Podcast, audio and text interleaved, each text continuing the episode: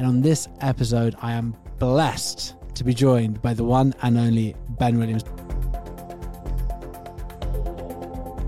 It took a year to get clean, get fit enough, get past medicals to even be considered. There was a lot of people which, along that year of getting clean, you know, I was ditching the social group, I was changing. I was like, "You're gonna be a marine? You, you fucking look at the state of you. I'm here. I'm at the gate, and that that's a big thing. And you know, lots of people seem quite scared and worried, and I was excited. I'm at nine years, and then I'm looking at special forces career, and then the doctor's going, "You're gonna be a civilian, mate." And that was it. The sort of, fuck, what do I do?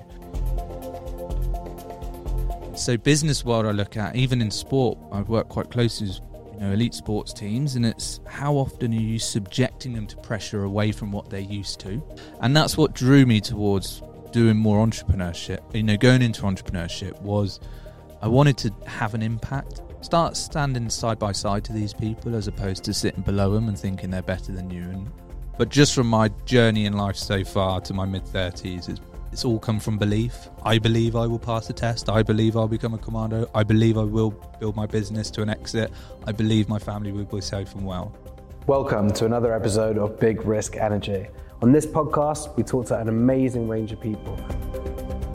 And we talk to these people about risk risk they've taken in their lives, risk they've taken in their careers, when they paid off, and when they didn't. Ben, thank you so much for coming on the show. Thanks for having me on. It's a privilege. So we had one of my favorite ever first conversations with someone I've ever spoken to. It's probably like six, seven months ago now, Yeah. something like that. And you know, your backstory is so inspirational, and I know that it's something you've spoken about at length. And I am going to make you speak about it today, um, just because I think you know one of the things I love about this podcast is in life. I think we need to see things to believe them. You know, we need to see that there are people who have beaten the odds, who have defied everything stacked against them to get where they are because someone will hear that, someone will see that, someone will listen and say, wow, I can do that. You know, and ultimately, I think it's the responsibility of people who have done those amazing things to be a shining light and to inspire as many as possible. So you when you told me your story and, and you know, seeing the podcast you've been on previously, I was inspired. You know, and, and I think you are such an inspirational character, man. I don't I don't say that a lot. So thank you so much for coming on. And I would love to just get to, you know, where it started. Obviously, I want to talk about Loopin as well, but tell us a bit about your backstory and how you've ended up as an entrepreneur. I thought you said we had 45 minutes. I'll wind it into two. Um, yeah, I spoke about it at length. I think uh, I love the word responsibility. You know, you, it's the correct word to use, especially as you begin to find your feet somewhere or you've experienced something, whether that's good or bad, is to be able to share that.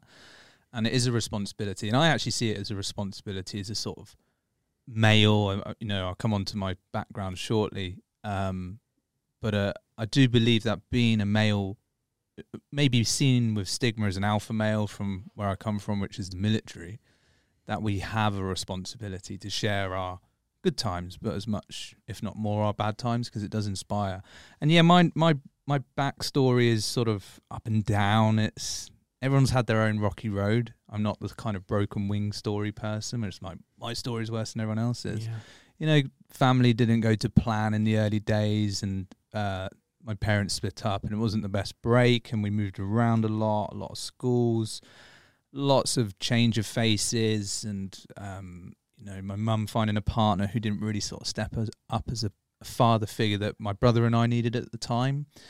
And I found myself sort of a bit of a lost, bewildered child where, you know, I thought I knew it all Mm. and I know one of your final questions is quite a hard hitter, so I'll save that answer. But I thought I knew it all, um, but I knew nothing, and I also had no real direction of where I wanted to go. And really interestingly, when I was sort of six, seven, uh, you know, my kid's age now, I, I was the guy with the stick and the Mm. cam cream and wanting to be in the military and running around. I loved it. And part of divorce weekends, as I now sort of categorize them as was when we went to see dad he would take us to military museums and there's no there's no military background in our family apart from one person i think it's just where he took us to shut us the fuck up and one of those places was the royal marines museum in portsmouth i remember just being besotted by these images of these people these heroes, these warriors, and that was my calling. You know that for someone else that might not be, but for me it was like wow. And it wasn't about war or blood or brutality. Mm. It was about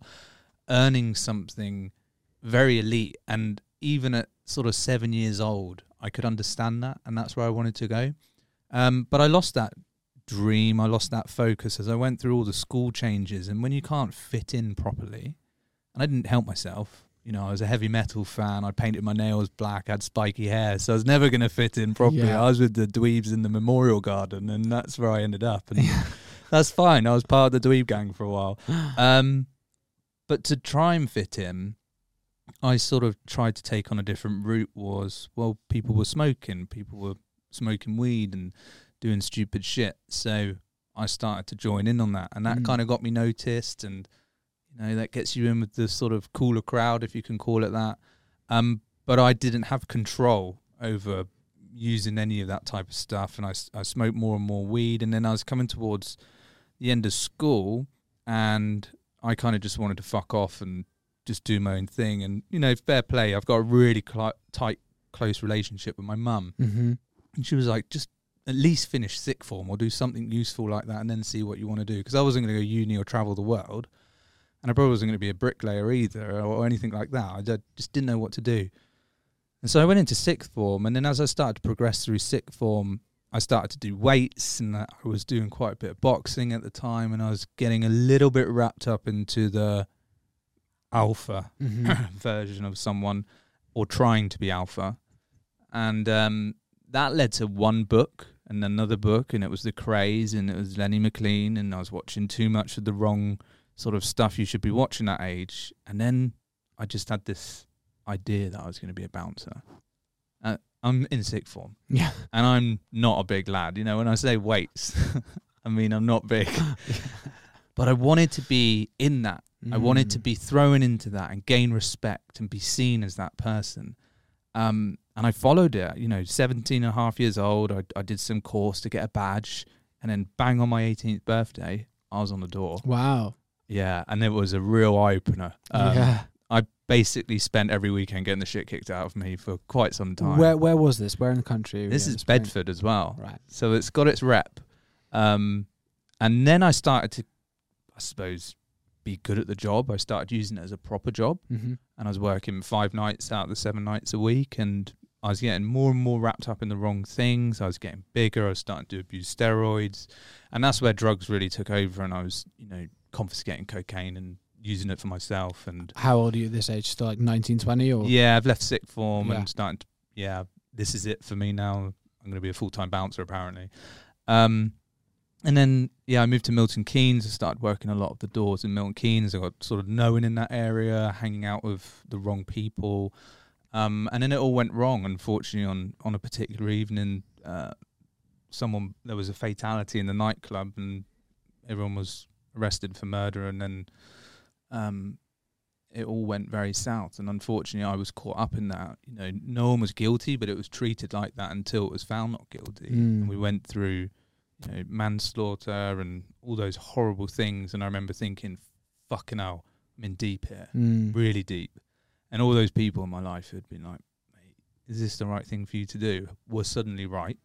Uh, and unfortunately, you know, there's now a bereaved family and all those horrible things. And I was just in so deep that lost me my job Mm. naturally. I didn't have anything to work towards, and my life just sort of spiraled out of control at that point. Um, drugs became the go-to. That was the escape, uh, and further on down there, I just started to slip into quite a dark world, and that dark world led to not wanting to be here anymore. And then just on the sort of luck of a day when I was sort of down and out and thinking maybe this is the day where I should take my own life, um, I saw an advert for the Royal Marines, and it was, you know, I'm not a fate believer. Um, uh, I've been in the odd situation where I don't think fate got me out of it. I think it was luck. We can come on to those, but um, I looked at it and thought, God, if there's a calling, there's that's a calling right now. Mm. Get a fucking grip of yourself now, and that was it. It it was no like I'm sober moment. Mhm. There was no like, I'm super fit, here I go. It took a year to get clean, get fit enough, get past medicals to even be considered. Yeah. But what it gave me was a purpose and it took me back to that inspiration that young boy had at seven years old, which I felt I was indebted to him. You know, he got me there. It wasn't the eighteen-year-old tough doorman. It was the, it was the young seven-year-old who follows their dream, and I took that little boy's ethos and you know a year later from deciding I was going to join the Marines, I arrived at the gates of the Commando Training Centre. Incredible. Yeah, yeah. And clearly, though, you have something within you that said, no, I'm not going to give up. You know, I'm not going to go down the route which so many people don't come back from, right? Mm. For every, you know, one story there is of someone who turns their life around, there are a hundred stories of people who go to the bottom of the barrel. And I've had great friends who've gone to the bottom of the barrel and not come back. Mm. You know so there, there's clearly a mentality within you that whether it was the marines whether whatever it might have been but that that thing inside you which was awakened at this point by an advert for that Mm. clearly there's a mentality within you that that knew that you could go to the heights and achieve what you wanted to Yeah, it's funny, isn't it? 'Cause I think it brings you on to setting up a business and entrepreneurship. I suppose we'll talk about it shortly. Is you know, this is all about risk. This podcast is well, the risk is you carry on going the way you're going, and you end up at the bottom of that barrel. And I, like yourself, many friends have done it, and it, you know, worse so, Marines that I know have done it, um, where they've got that mindset, and yet they even still reach a point where they can't be here anymore. And I think my moment of the internal struggle was you ha- the realization that I actually had quite a lot going for me, and being able to tap into that as a resource, as Mm. opposed to I've got a lot going for me, I'm throwing it all away and turning it into a well, I've got not much left to lose right now, so why not fucking turn it into something pretty useful? Um, and there was a lot of people which along that year of getting clean, you know, I was ditching the social group, I was Yeah. changing. I was like, "You're gonna be a marine? You you fucking look at the state of you." And I I never did it to prove people wrong, but that was an energy, Mm. that was a fuel, that was a all right. Yeah, of course, right? Everyone's got their drivers, and I think uh, all the most successful people I've spoken to, everyone has got a mix of wanting better and something to prove to someone, Yeah, or, or to themselves, but something to prove for sure. I think it's it's for me. It was to myself. Yeah, It was to myself, and I always say this: that one of the proudest days of my military career. I did ten years in the Marines, Mhm. and the one of the proudest days was the day I joined. You know, the day I walked through the gates with an ironing board in a shit cheap suit with a shaved head, rabbit in headlights, thinking, "Oh, that this is gonna be fucking hard work." I looked around and I thought, "Wow, I'm here. I, I'm."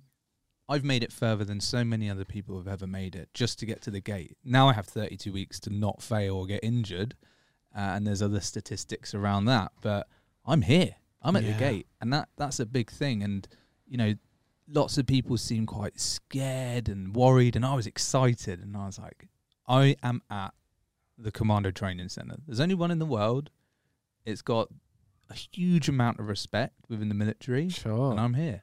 And I think that became a bit of fuel for me for quite a while within commando training. It soon eats into you, and you regret every decision you made, and it's shit. And when you're sat in Wales and it's raining, and you're just looking at a sheep at two o'clock in the morning, you're questioning every fucking decision you've made. Um, you look in your bank balance, it's, it's just as bad as a startup founder's bank balance. You're like, this is shit. so you're in good stead for the next part of the journey, then. yeah, yeah, always bootstrapping. yeah but out of interest you know when you are in those really tough moments in training and i can imagine you know i can only imagine the not just the you know the mental element of it but the physical endurance that you have to go through and, and Mm. breaking down every single barrier you have in order to be that person how much are you able to draw on your experience from those darkest days and be like well if i can get through that i can do this It's really interesting. I was talking to one of the Stride VC lot last year, Mhm. Gabby. I caught up with him recently as well about this, and I talked about. He said, "You must be breezing through this founder life," and I was like, "No, it's literally the hardest thing I think I've ever done." Wow. And he and he called bullshit. He was like, "Bullshit." yeah I was like, "It's not bullshit because the the stress and the adversity you're exposed to within a training simulated environment or a operational environment, which is very different, um, but both are stress that you're encountering in in acute ways. So it's Mhm. like this is happening. This is extremely stressful. Your adrenaline state's being tested beyond belief. Physically, mentally, you're you're pushed. Um, whether that, like I said, is peacetime or in the face of battle. When you look at the startup world or business, that stress state's not acute; it's prolonged. It's continuously on. You're always thinking about it at night. You're always worrying about the next paycheck for everyone. You're worried about that runway. What what's that customer think of the product? Your stress levels, your adrenaline, your cortisol is always getting released. And for me, the military, and I, I don't mind saying this on startup and founder podcasts, and when we're talking about business, I've got the right to say that I felt like the military was easier in a way to what we do now, um, and that's just because of how your your body is under and your mind is under so much stress at the moment. But going back to that point around, it doesn't mean that's harder or easier, but Mm. it's more prolonged, I think, outside in the civilian world. But in the military, what they're doing is they're exposing you to yourself again and again and again. Uh, and those limitations that you think you have, they can push you further past them and onwards to another level that you never thought existed. And that's the bit I draw on now, where, yeah, this is shit. I'm trying to get term sheets signed, and everyone's saying no, or they want it for this, or they want it for that, or this customer's moving away doesn't matter. It's something that ne- tomorrow I'll be able to just slightly reset and then go again. And the Mm. military taught me that ability, which is useful. That's so interesting. And does the military teach you the ability to almost disregard your thoughts in the sense of you think that's where the barrier is, you think that's where the hurdle or the wall that you can't go past. Uh, but obviously, the body can go past it. The, the brain gives up before the body, Mm. right? How much can you utilize that now in a startup environment? You're like, you know, don't listen to those thoughts, get through, keep on battling. Do you see the, the uh, relevance there? Yeah, I think it's more regular in this startup world than it probably was in the military. Um, I think we call it exposure equals composure. So the more you're exposed to, well, anything, you know, too much success breeds bad habits. Um, a lot of adversity is going to push you in the right direction, but too much is going to push you over the edge. You know, the more we expose ourselves to things, the more we learn. But we call it exposure equals composure in the in the military, in the Marines especially. That the more you expose a young recruit to a difficult environment, and then feed back to them and teach them and mentor them within that situation and just after the situation, they're going to learn, and they're learning under control. And then when you come to combat, you know, my first experience of combat when I got shot at, I fucking hid and didn't do anything correct. And you learn from that very quickly and go, that was the wrong thing to do. That's the wrong tactic. That's not what we're trained to do. You're trained to do this. And you can't, some are just equipped and adapt to that situation very quickly. Most people go, shit, someone's trying to fucking kill me. Yeah, I, I, I would be highly. Yeah, there's just like a Ben shaped hole in the compound next to us. Um, but the next time it happens, you're just slightly more composed under the stress and the intensity of it. And then, you know, before you know it, going down the road, you're quite composed around it all. And it's not the point of composure where you just stood there and be like, well, nothing's going to hit me now. It's the point of Mm. composure that you can deal with the, the challenge that you're facing, the ability to think under pressure and stress and fatigue. And the military in training builds that up within you to the point where you then have to go and operate it. And I Hmm. think in startup world, it's very much like, okay, well, the investors have said this or the board think this. Know, they're not going to kill me for a start. Uh, and Uh, yeah, very few investors. Yeah. there, yeah. There's a Yeah. couple. There's a couple. yeah, if you if they're on the board, you've si- signed the wrong person. Um, but it, it you do sort of compose yourself around that. I'm, my first board meeting, I was sweating and I didn't know what to do, and I'm like, oh, fucking numbers are here and all Yeah, sorts of shit. And then come the you know the last few, they were even like that, but they were just slightly more composed. And I think you're dealing with such difficult stuff in a startup as well. Everything's broken. Yes. Nothing's right. Everything's negative. So the stuff you're reporting is shit. So you got to deal with that pressure of the awkward questions and that challenge. So Yeah. Yeah. Yeah. I mean, that's there's so much um, super interesting stuff in that, Ben. One thing that I always remember reading about um, when I was studying this, because I, I, I was actually, I studied international conflict. I'm fascinated by, by that side of things. And one of the things I wish I'd learned more around was the, the fear violence nexus. mm, And essentially, this idea that you can have in training scenarios people who are incredibly accurate, they're amazing at that, but as soon as you put them into a combat environment, because of this very, very deep biological fear violence, i.e., the ability to actually execute violence against the person, or you know, the fear of of you know death or being hit totally changes for many people their ability to be effective in those environments. Mm. So, out of interest, is that something that you saw that you might have someone who's amazing in training, but then actually when push comes to shove, it doesn't doesn't really work that way? And and how do you think that sort of you know seeing the difference between the training environment and the real life one, and then you know doing the the board prep and then executing in the board meeting right? Because I see that a lot as people who are like, great, yeah, in the one to one, then you put them loose into, you know, the high pressure environment and all the training in the world disappears. Yeah, it's that coping mechanism, isn't it, under stress and um, that pressure. And I think uh, there's that imposter that's often there as well. Within a training environment, it's quite secure.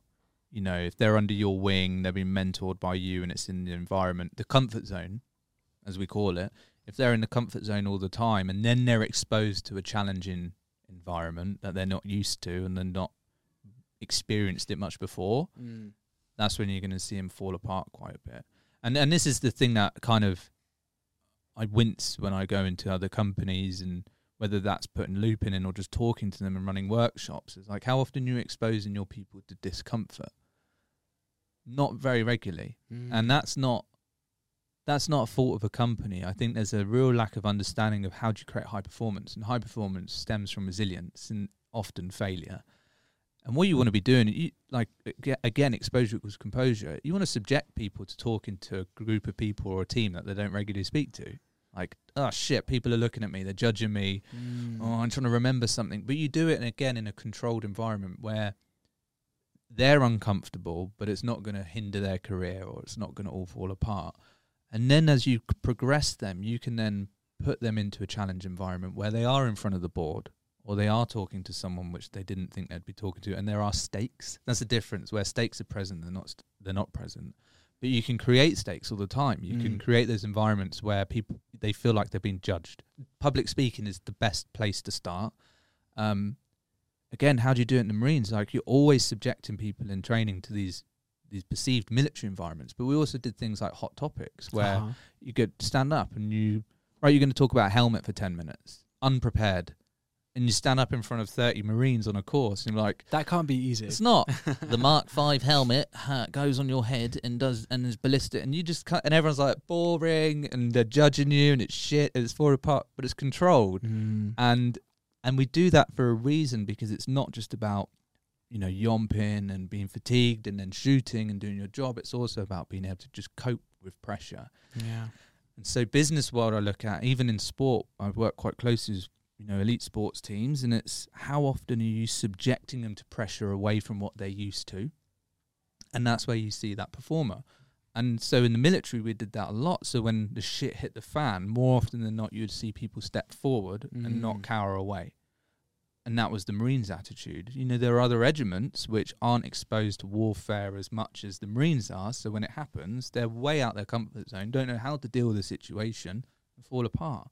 You can't blame them, and you can't blame the people on your team. It's about finding them a way to go from your comfort zone to discomfort, controlled discomfort, and growing with that. And it's that's within everyone. But you are right. There are those people which just completely fall apart, and those that excel.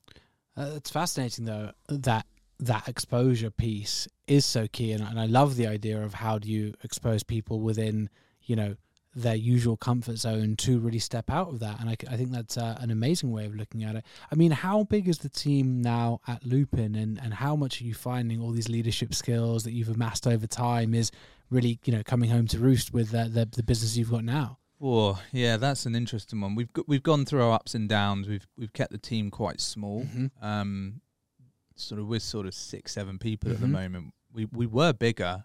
We had to make some moves, like many other businesses, unfortunately did. Um, I feel it's been one of the hardest leadership curves I've ever experienced in leading civilians, but just diverse civilians, where mm.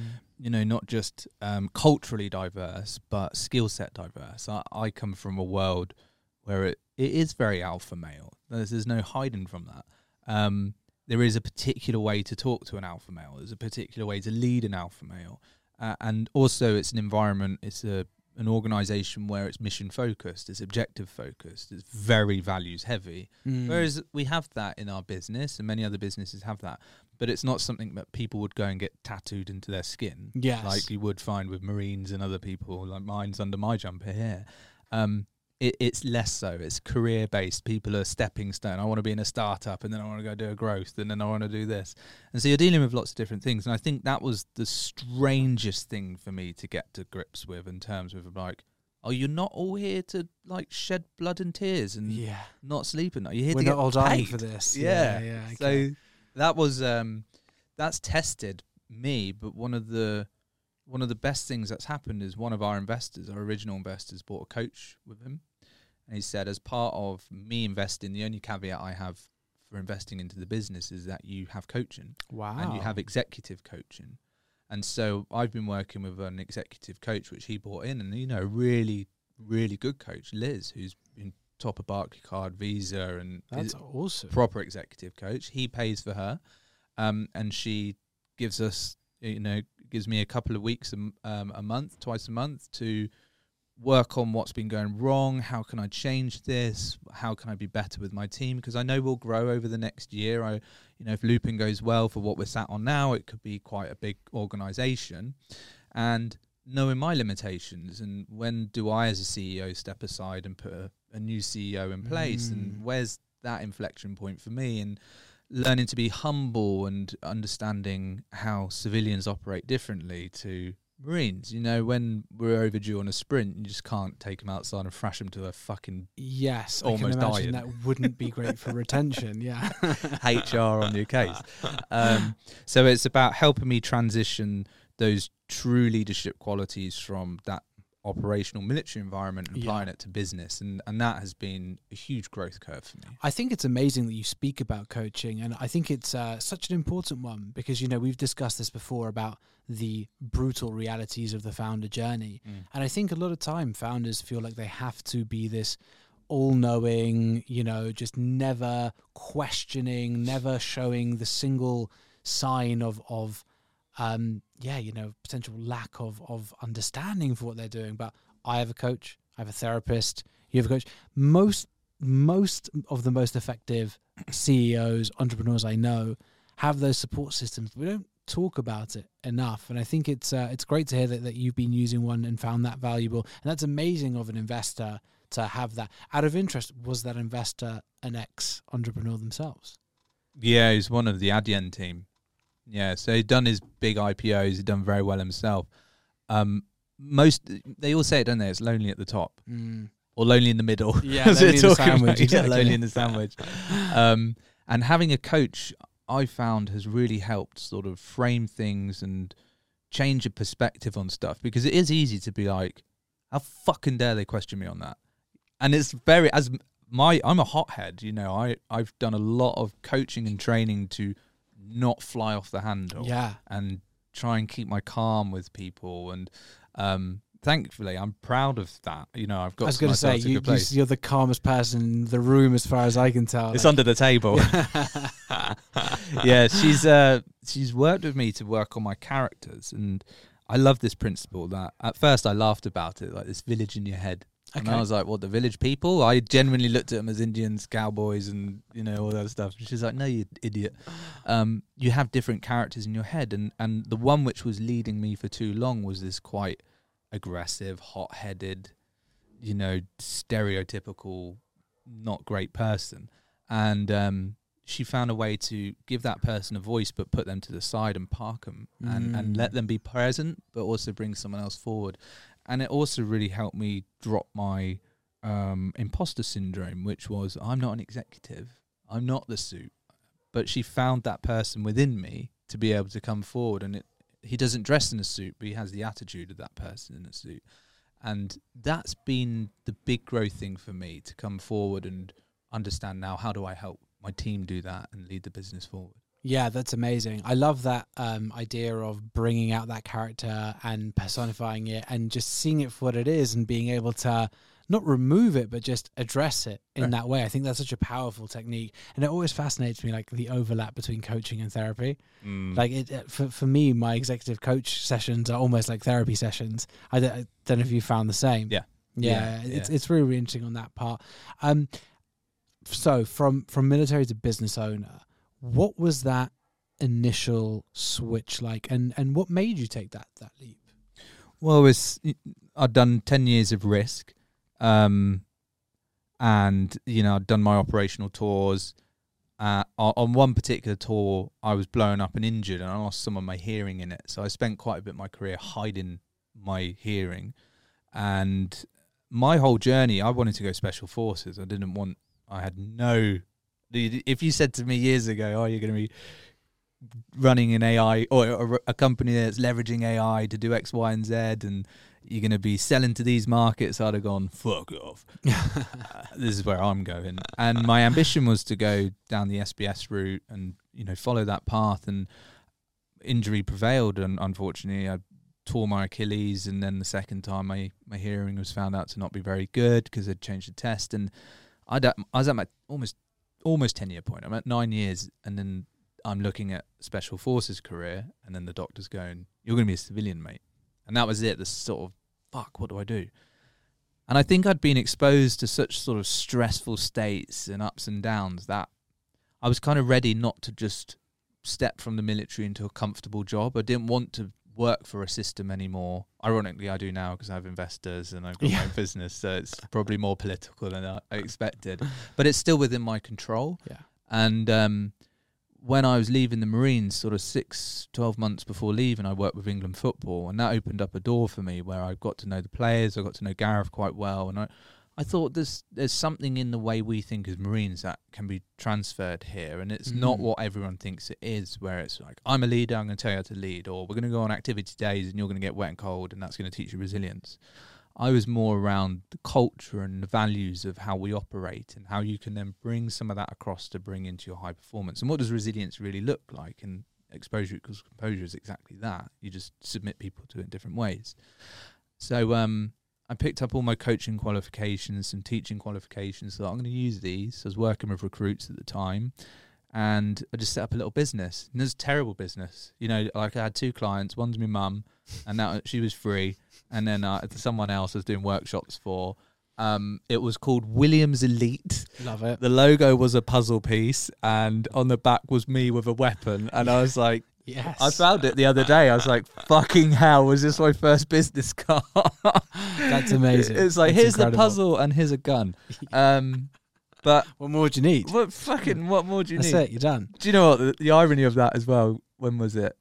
A year or t- a year later into doing that, no one gives a shit about your card. They they buy you, and that's what I started to realize. You know, take Yeah. off the tie, don't wear the shirt necessarily, just be you.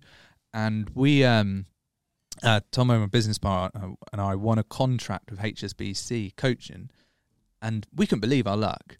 It was a six-figure contract for the two of us to go in and teach 3,000 employees around mindset in groups. Wow. And I remember thinking, they're going to find out soon. I don't know what they're going to find out, but they're going to find out we shouldn't be delivering this national engage program. And um, yeah, low six figures, but it's above where we ever got to in our any career. And I was like, shit. And um, the head of people rang us up one day. He's like, I've got some questions. Fuck, this is the moment they're going to find us out. Was this before you delivered it? This isn't far off the start line. Fine. Like, shit, hang on, have we got their signature yet? No, fuck. And he he said uh, we were having a chat. And it was all good. It was fine. It was all good. And then his last question was, "I've got a question about your logo because we've moved on from the puzzle piece and guns. We're now on a helmet, a Spartan helmet with a laurel around it and an arrow going through it." And he was like, "Yeah, just a quick one. Your logo's in front of me on my desk. Don't I look like a security security team?" I was like, "Is that what you see?" And he was just like, "Yeah, I've not really looked into it before, but yeah, just if you wanted my perception." I was like, "Fucking hell!" So it was a it was a massive wake up call to okay, I need to learn this thing called branding and marketing, but also a huge piece of it was people aren't buying my business card. They're not buying the website or the logo. They're buying me Mm. and they're buying Anthony. Mm-hmm. Uh, and that really helped us go on our journey to understand, you know, get in a room and have a conversation with someone. They'll they'll buy your product Mm. and you deliver them a great service for that reason. And that's what drew me towards doing more entrepreneurship. You know, going into entrepreneurship was I wanted to have an impact.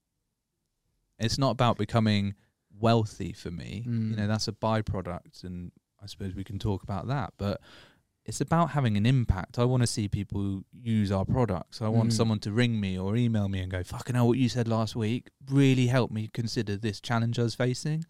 And it's things like that that's the true identity of creating a real business. And you're solving problems for people and Mhm. you're providing solutions, and in return, they pay you money for it. And that's what I really saw. And I think there's just this embedded, probably psychopath, which just doesn't want to settle for normal either and just wants to go out and do scary things. I, I mean, I think you make such a, an incredible point, especially for this audience, you know, of entrepreneurs, founders, investors as well.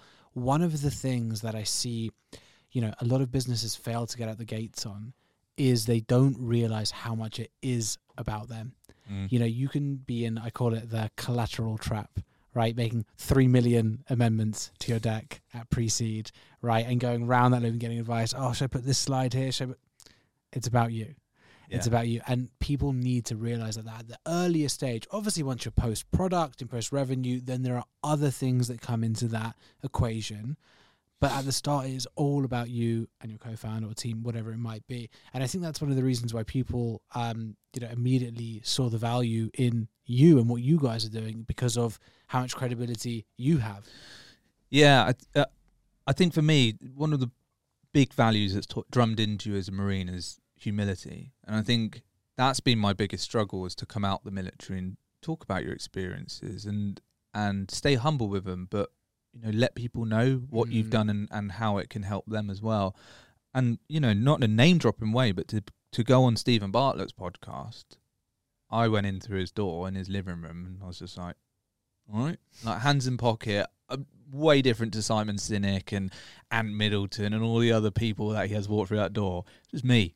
and uh, we did the podcast, and then afterwards, I I had to ask him. I think I, I said this before. I smirked. I was like, "You ran out of guests, didn't you?" Because it was near. It was in and around COVID. And he was like, "No." He smiled and winced with it. I was like, "Yeah, you did. You run out of A list, so you brought the Z list in." And he was like, "No, I'm going to stop you there." And he was quite blunt on it. He's like, "You've got a great story, much like other people have, and people deserve to hear it, and you deserve to tell it."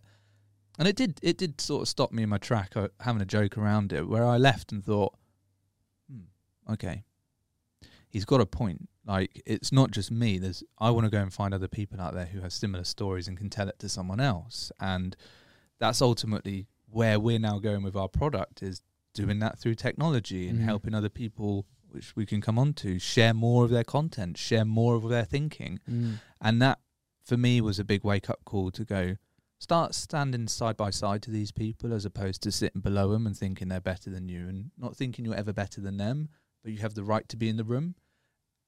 And I think more and more people should have that respect for themselves, um, men and women. You know, we talk about suicide at the start. You know, that's because a lot of people have a lot of lacking self belief that they deserve to be around a group of people or they're missing that environment that they should be part of. Find your way into it and get into it and enjoy being there. You learn so much, you grow so much, it gives you so much, and then you can go to another group and learn even more. And I just see so many people walking around in their bubbles these days where they're missing out on so much around them and then blaming themselves for missing it. And you just think you have the right to be in those groups of whoever that is. Go be around those people, enjoy it. Yeah, I, I think you've put that perfectly, and and it goes back to what we were saying before we started, which is people need to see it to believe it. You know, that's why the, you know, especially what you guys are doing with Loopin, the ability to to really amplify these stories, it is so important because the amount of people that I know who have heard a story and it's captured them, it's inspired them, it's something which speaks to them and says, "Oh, wait." I look like that, or that's my background, and look where they've gone when I think I've got no options. That is genuinely how we change the world. If we believe that we're part of a system where you know elites control the way that things operate. And i think there is a lot to be said for that. Mm. the way that we can change the world is to inspire people on a micro level on an individual level to say you can make a change by just taking control and realizing what you can achieve when someone's laid out a path for you already on this. So i think it's super powerful but uh, for everyone's benefit tell us about how Loopin's helping with that. Mm, yeah, that's uh, you know what it's like in a startup. It's sort of changes every single day, doesn't it? the The genesis of Loopin was working in that coaching environment after the Marines and and being around teams um, in and out sport, in business, seeing how they function, the dysfunction, uh, and how there was a lot of technology, but a lot of legacy technology of measuring engagement and morale and and how people feel and then over here you've got L&D and it's like L&D never talk to engagement and vice versa.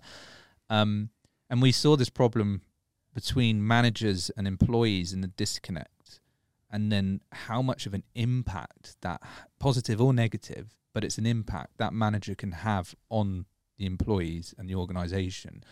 And you have top co and you have senior leadership sort of filtering down information objectives mission where we're heading. Then you have the management layer and then you have although that's very thick and highly leveled but you have a management layer and then you have employees. Um, and there was there's this fascinating statistic at the moment. There's 2.4 million i think it's more now but there's around 2.4 million unskilled or accidental managers in the workplace. Wow and these are the people who are actually these are the catalysts for change in a business. They're either going to drive it in a great way or they're going to fuck it because they don't want to do it or they're not showing how to do it. Mm. And then 75% of people leave the organization because of their manager. Um, there's huge well-being statistics, engagement, productivity, retention, absenteeism. It's all related to that relationship between the manager and employees. So we looked at this and thought, how can you fix this? How can you make it better? And it's a massive problem we decided to take on, which was why don't we use a form of social connection where people share how they are, whether that's privately or openly or um, only with their co-workers, and you use that as a sentiment analysis, and then you you apply that to essentially generative AI that provides learning tools, um, advice, uh, knowledge, resources for the manager that they can use in bite-sized chunks. So rather than having just your HR sheep dip workshop or here's your speaker about leadership, Mm. all right, back to your desks and crack on, see Yeah. how you get on, and then hit, we'll do the next course in six months' time. You can still do those, but you want that void in the middle to be filled with something. And technology is a way to do that. I don't ever believe a company should never have holistic hands-on training, but it should it should have something more to facilitate what's trying to be taught into that organization. And so using this data that we can bring in and applying it to generative AI, we can create solutions for managers in real time of how to address a problem that might be in their team. So your team's at risk of burnout. Here's three things to do. This is the person to talk to. This is what to do about it, uh, and this is how we recommend you you change it tomorrow. And it's really simple. And you tick box it. Okay, I could do that. It's up to the manager whether they do it or not. Sure. But at least you're putting it in front of them, and you can measure who does it and who doesn't by who ticks what as well. So that's like the complicated variation of what we do, and and we're deploying it. People are paying for it. It's a slower, harder sell because it's an Mm. enterprise model. Sure. Um, we don't want it to be an enterprise model, but we're on that train. We work quite a lot with marketing agencies as well. Mhm. That's a where there's project base, so recruitment agencies, marketing agencies, ad agencies. Um, seen a lot of activity there. But then what fell out the back of Loopin was, oh, hang on, if you're taking data and applying it to generative AI, and you're able to feed a model with a load of information, much like what GPT is, and it then spurts out knowledge back to that person, personalized to them, could you then fill that model with someone else's knowledge?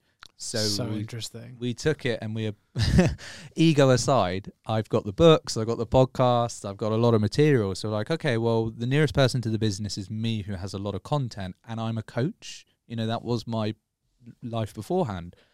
Let's feed it in and see what happens. So, we fed it into the model, we built into a chat solution, and then I'm like, hi, Ben. And I'm like, hey, how are you? And like this vi- digital version of myself popped up. I was like, what the fuck? Um, can you? I've got a team of engineers, and they don't seem to buy into values. What would you suggest to me to get them to believe into company values? And so it goes through all my books and podcasts, Wow. and it condenses the information with some insight into how I think. And like, if I was you, I would apply this. Is this helpful? Blah blah blah. So we trained the model in that way. How how real did it feel? this is the this is the next bit because people are saying to me, "Well, we're going to use AI for therapy and coaching now." No, you use it as an AI resource that's attached to what you do. So it's not about turning you or me or anyone else into a coach and they never interact with you and you don't be a person, you're not near them anymore. You're still providing information. But what about that coach who goes to business, deploys some training, leaves? What happens in that void before they then come back? What if you then create a product where it's fed entirely on what they teach and train? You deploy the link and it's under their brand and it could not it's not necessarily Ben Coach AI. It could be Commando Mindset AI. Yeah. It's a real brand, it's a resource, and you tap into that. Okay, you've just been here a week ago doing some training. You said something about X, Y, and Z. Can you give me more information on that? You make that content more accessible. It's not going onto the internet. It's not trying to have to find it on YouTube. You're bringing that coach or that facilitator's information to the user That's so cool. with with So their cool. questions. Yeah, yeah, that's so cool. yeah. And I mean, when you start thinking about the applications of that, you could apply it to nutritionists, therapists, like anyone in that space, right? Where it's like, I still want to speak to you every week. I want to have that interaction. But if I've got something that I need help with in between that, it's a perfect solution. Well, look at the podcast model. I I've been on loads of podcasts. I'm just starting my own one up now, and I I know there's not going to be any money in it for a long time, if any. And it's like that for many podcasters. And you have like Joe Rogan's. Well, I don't know what he's on. He must be on two thousand now. He's near there. Something like that, yeah. So to go back and find information yeah. through Joe, I, I that's a big search ask. Like I'm a bit of a Brian Cox geek, and so I'm Mhm. listening to two of the three-hour episodes that he's done with him. Like, come on, get to the black hole thing. But that is that is genuinely something that we want to tap into these days. People want to be like, oh, get to the point. Oh, what were those three things you Ben talked to you about on your podcast about leadership? Here it is. So you look at that model. The only revenue in podcasts is subscription, uh, is um, sponsorship, Yeah, and if you can get that sponsorship over the line, then you've got to hold that sponsorship, and you've got to keep the listenership for that sponsorship. But these people are bringing on incredible content. You're getting amazing people onto your podcast. I want to interact with what they said. I don't want to listen to every single episode Mhm. again, but I want to condense it. Like, secret leaders, tell me the top 10 entrepreneurs you've had on and bring in fucking three. Yeah. Or. Roy, give me something from your podcast around X, Y, and Z around risk. And there's a model in that for itself where you can go back to podcasters and say, we'll do your material. Someone's going to do it. Super interesting. I wonder what happens to long form content off the back of this. Or It does gets shorter. become- or does it just become a data source? It's like we do the long form content just to, you know, provide something to go into the, the generative AI. I, not because I'm positioned where I am, but yeah, I think it will. Yeah. because people's attention spans getting shorter and shorter and shorter. The other thing is there's too much noise out there. Mm. So to filter through YouTube, filter through even going through LinkedIn or anywhere is just there's a lot of noise. I want to get to the point, and that's a fair thing to be able to do. I'm I'm very much that. I'll listen to the two hour podcast, and then I'm probably not going to listen to it again. Yeah. But I want to take the snapshots from that podcast, and I don't want to read through the bio on the spot on Spotify. Yes. I just want how does this relate to what I'm doing right now? Or Roy, I'm thinking of starting a startup, and I've listened to the last ten episodes. Can you condense the last ten into three bite-sized chunks that can apply to my business today? Done. Yeah, it's super useful, and and you're right. Like a lot of the long form stuff that I like, um, I never listen to the long form version of it. You know, it's like like Huberman Labs, right? I love it, but I'm never going to watch four hours of it because Mm. who's got the time for that?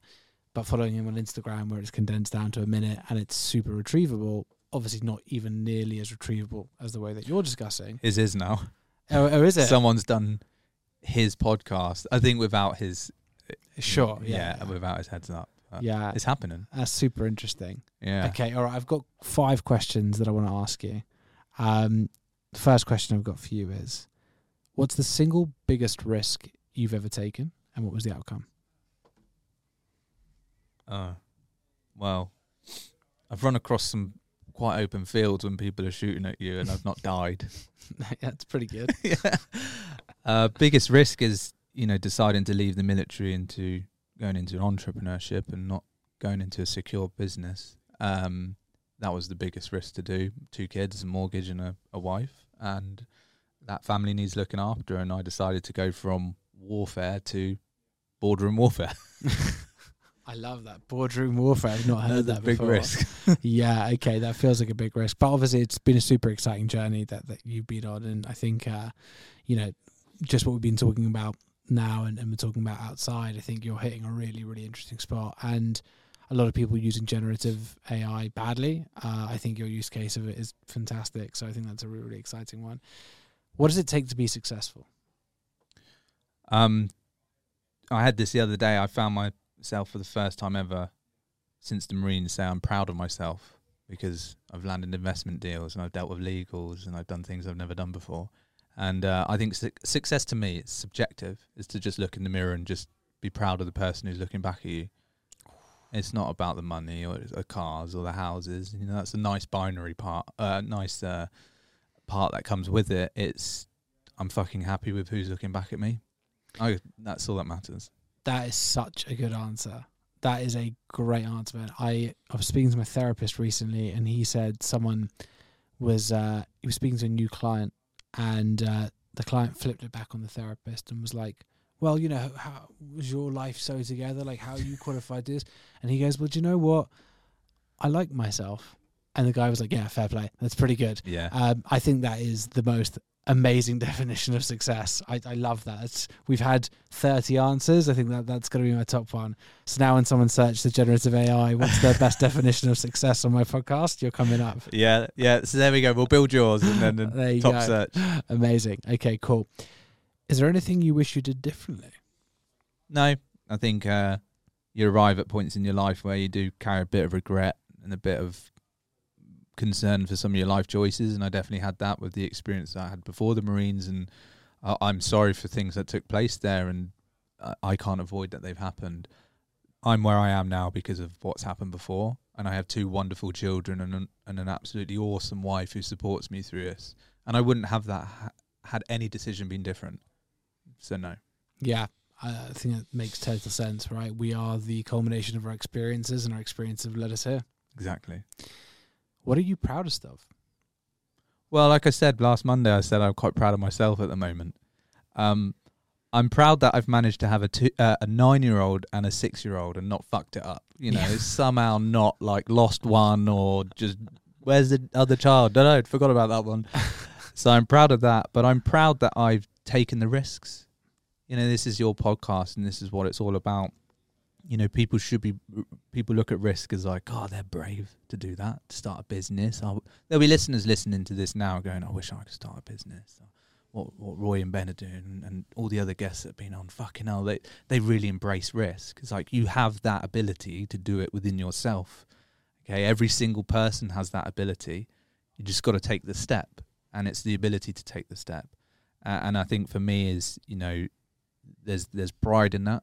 There's the ability to take risk. There's the common sense of what risks to take as well, um, and that all culminates into exactly that and what makes you and forges you into who you are. Yeah, yeah, hundred percent, hundred percent. Okay, I'm super interested to hear what your answer to this next question is because you're a man who has been through it all. What scares you?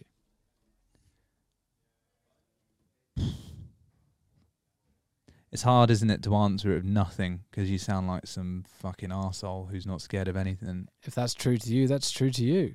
I'm scared of. Um, I think I'm not a happy, positive, negative person, but I'm scared of being unhappy again, and so I don't avoid it, and I don't turn away from my emotions or uh, turn my back on anything like that. But I do always have in the back of my mind there could be a time when you feel really low. And it's about being aware of when you feel low and feel really shit and down and out. I don't want to fucking do this anymore. I just want a normal job. The amount of times I've said to myself on this tech startup journey, I just want to be a postman. And then he drop is always when you say that to yourself, he always posts something through the door and you're like, fuck, that looked easy. Um part of my dog's biting his hand, bless him. But uh, I think fear to me, you know, fear, scared, being scared is linked to fear, and if Mm. you can overcome how you react to fear, you should never run away from your fears. You should embrace your fears, and you should run with them. I think people are always, you know, overcome them or or drive through them or get around them. There's no go with them. Your fear is giving you uh, a response that you didn't have in your comfort zone. It's making you sharper. It's making you wiser. It's making you think. It's making you look in different areas you wouldn't normally look in. And that's taught you in the military. It's like that fear is an animal prim- primordial instinct that's built within us to be able to look to survive. You need that. And so then being scared of a situation is not like, oh, fuck, what's going on? My knees are Mm. shaking. It's being able to understand that my adrenaline is at its height right now, but that's making me sharper. What am I looking for? What's my body telling me? And so it's not to be scared of a situation, it's to be able to understand your fears and work with those so you can then flourish on the other side of them. And that's why I'm I don't scare much. Like course, uh, there's the classic answers that I'm a parent. I'm scared that my kids could get ill or injured Sure, or yeah. horrible things like that. But you know, in normality, try not to be scared of anything. That's awesome, That's a, a amazing mindset that I've not come across before. But the idea of run with the fear, Mm. don't cut through, run with. Mm. That's uh, that's great. Fear's your ally. It's always looked as your enemy. Fear is your ally. And um and you know, I know we- haven't got long left, but I could spend all day talking about this. You're only born with two fears. You know, having kids, they they test these fears and they're tested in reactions and it's the startle reflex. They test for noise, so the nurse clicks around the child's ears and see if it flinches and then they they simulate dropping and and they flinch. And it's it's believed there's a lot of research around this that they are the only two fears we're built with because we can't do anything. We we just we depend on our mother or our father around Yeah. us. We're just a ball of flesh whining. You know, that's how my kids came in, um, one louder than the other. But these are our fears. But then along the way on our journey of life, we pick up all these other things that we bring in as fear. Go back to public Mm. speaking. Why do what is thirty one on your team, thirty five on your team? Yeah, most of those will hate standing up in front of people and Yes. talking. But that's not that they were born with that fear. No one comes out of the womb and goes, I am fucking shit myself about talking to people. Because every two year old in the world, when you meet him, is like, "Ah." so true. you learn through school that if you open your mouth at the wrong time, someone will call you a dickhead. So true. And then your adrenal response goes, physically, you Don't feel like a dickhead. again. Don't do that again. wow. So then you lock that away and you won't talk in that particular way, or you'll feel fear and you think fear is a bad thing because Roy's asked you to stand up and talk in front of everyone. So your adrenaline response, you want to have a shit and you need a piss and you're shaking. This doesn't feel good. It's like that's a great response, but over time you've trained yourself to be a negative response. yeah, to have Exposure that response to the wrong to the wrong uh, stimulus. Exactly. And that's then attributed as fear. And then you want to run away from that. And then you don't progress towards that Mm. direction. And it's about trying to overcome that way of thinking that you become unstoppable because you've learned how you're responding. Yes, yes, that's it. Mate, amazing, amazing. Okay, my last one, although we could have done this for 10 hours, my last one is 15 year old Ben walks in the room right now. What are you telling him? Get out. He's a good guy. 15 years old. He was just going off the path. And um, I would uh, I would say to him, you do need to turn a different direction. Things are going to go wrong for the next couple of years. But to believe in yourself. And I think it, it does sound cliche and everyone says believe in yourself. I think most people who would talk to their younger self, believe in yourself, you can do it. But just from my journey in life so far to my mid 30s, it's, it's all come from belief. I believe I will pass the test. I believe I'll become a commando. I believe I will build my business to an exit. I believe my family will be safe and well. And I just want that 15 year old who who had no belief in themselves whatsoever. Because I'm talking to many people with that mindset right now. You don't believe in yourself. You'll distract yourself with drugs. You'll distract yourself with alcohol. These these different things. You don't need to think like that. You think with belief and courage that you can achieve what you believe you can achieve. And that's what I would tell him if he walked into the room now. ben, you're a legend. What do you want to plug? Everything. Go for it. Where can we find you? Where can we find you? LinkedIn, most active on LinkedIn, Ben Williams on LinkedIn. Um, you can download or buy my book, Commando Mindset, uh, or you can visit letsloopin.com to find out what we're doing, or www.letsloopin.com, which is where we're building our AI stuff. Um, connect with me. Let's have conversations. And um, I'm bumbling because there was one thing I was told to fit in. Lift music. What, what, what I think. Is that your, is that the new album? Yeah, this is a, good- it's a good Yeah. one. Yeah. Um, oh, that was my email address. Yes. Okay. Go Fucking on. obvious. Ben at letsloopin.com. So come and have a chat. You're a legend. Thank you so much, mate. Appreciated. Thanks for having me on.